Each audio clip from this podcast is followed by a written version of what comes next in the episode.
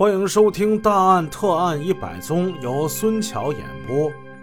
上回故事我们说到，马平娟丢了孩子，她由陈胜夫妻陪同着，先去了镇派出所，又去了县公安局报了案。冬日的天黑得很早，报案之后，马平娟回到地楼，此时已是晚上六点十分，夜色已经笼罩大地。陈胜留马平娟在他家待了一会儿，他让自己的妻子安慰马平娟几句。可是马平娟哪儿静得下来呀？儿子没了，那是安慰几句就就就能静得了的吗？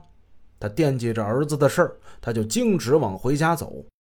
走到七单元门口的时候，他特意留了神。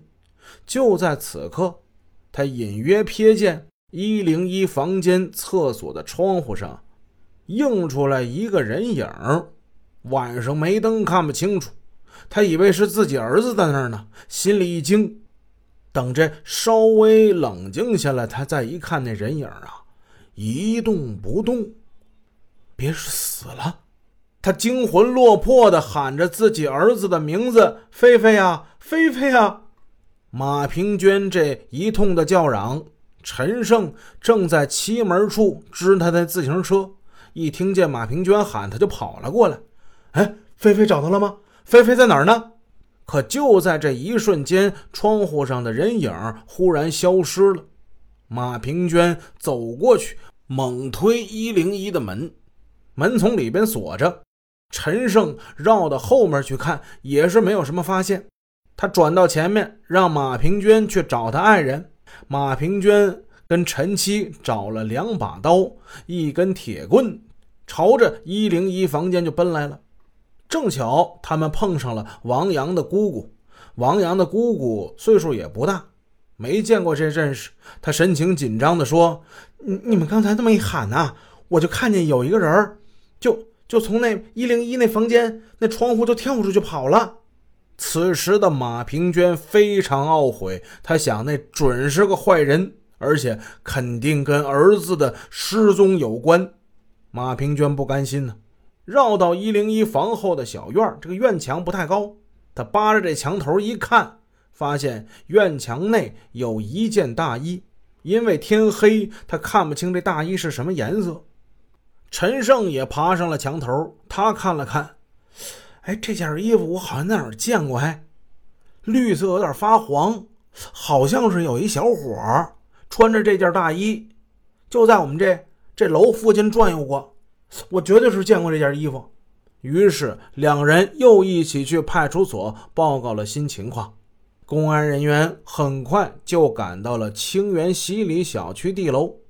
奇怪的是，刚才的那件草绿色的军大衣已经不见了。干警们立即进入了幺零幺房间进行搜查。这一查不要紧，刘小飞的尸体就被发现了。小飞的尸体藏在厨房的壁橱之内，头西脚南，呈俯卧位，衣着整齐，颈部还缠绕着一条红领巾，与颈部右后侧打一死结。尸斑呈暗紫红色，显于颜面、颈项部及躯干、四肢等处，指压不褪色，身体已僵硬，下腹部出现湿绿。最终的结论是刘飞系被他人扼制颈部致机械性窒息死亡。对于刘飞的死亡的消息，公安干警进行了严密的封锁。连死者的母亲马平娟也不例外。晚上十二时许，马平娟遵照公安机关的嘱咐，包好了一个纸包，按照勒索信上的要求，准时来到了固安大桥。但是犯罪分子并未露面。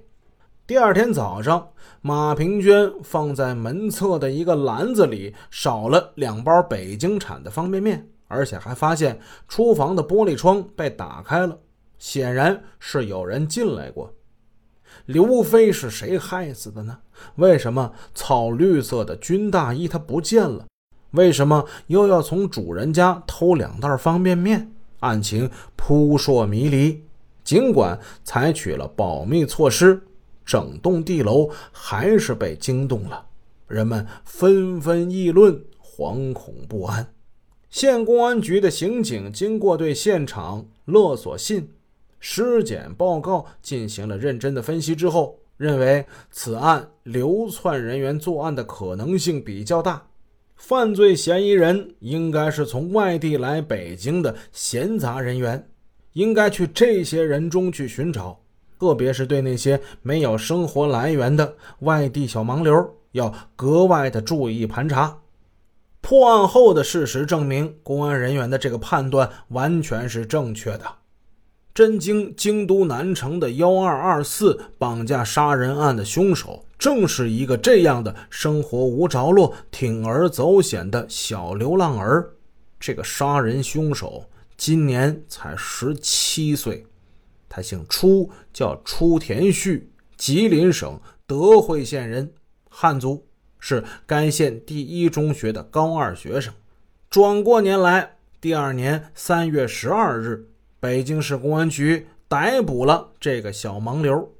五月十七日，北京市人民检察院分院在询问被告人初田旭为什么要绑架并杀害刘飞时，这个身高不高、蓬头垢面、衣衫褴褛的歹徒早已是面如死灰。只见他贼眉鼠眼地瞧着检察员，像乞丐一样浑浊的眼睛。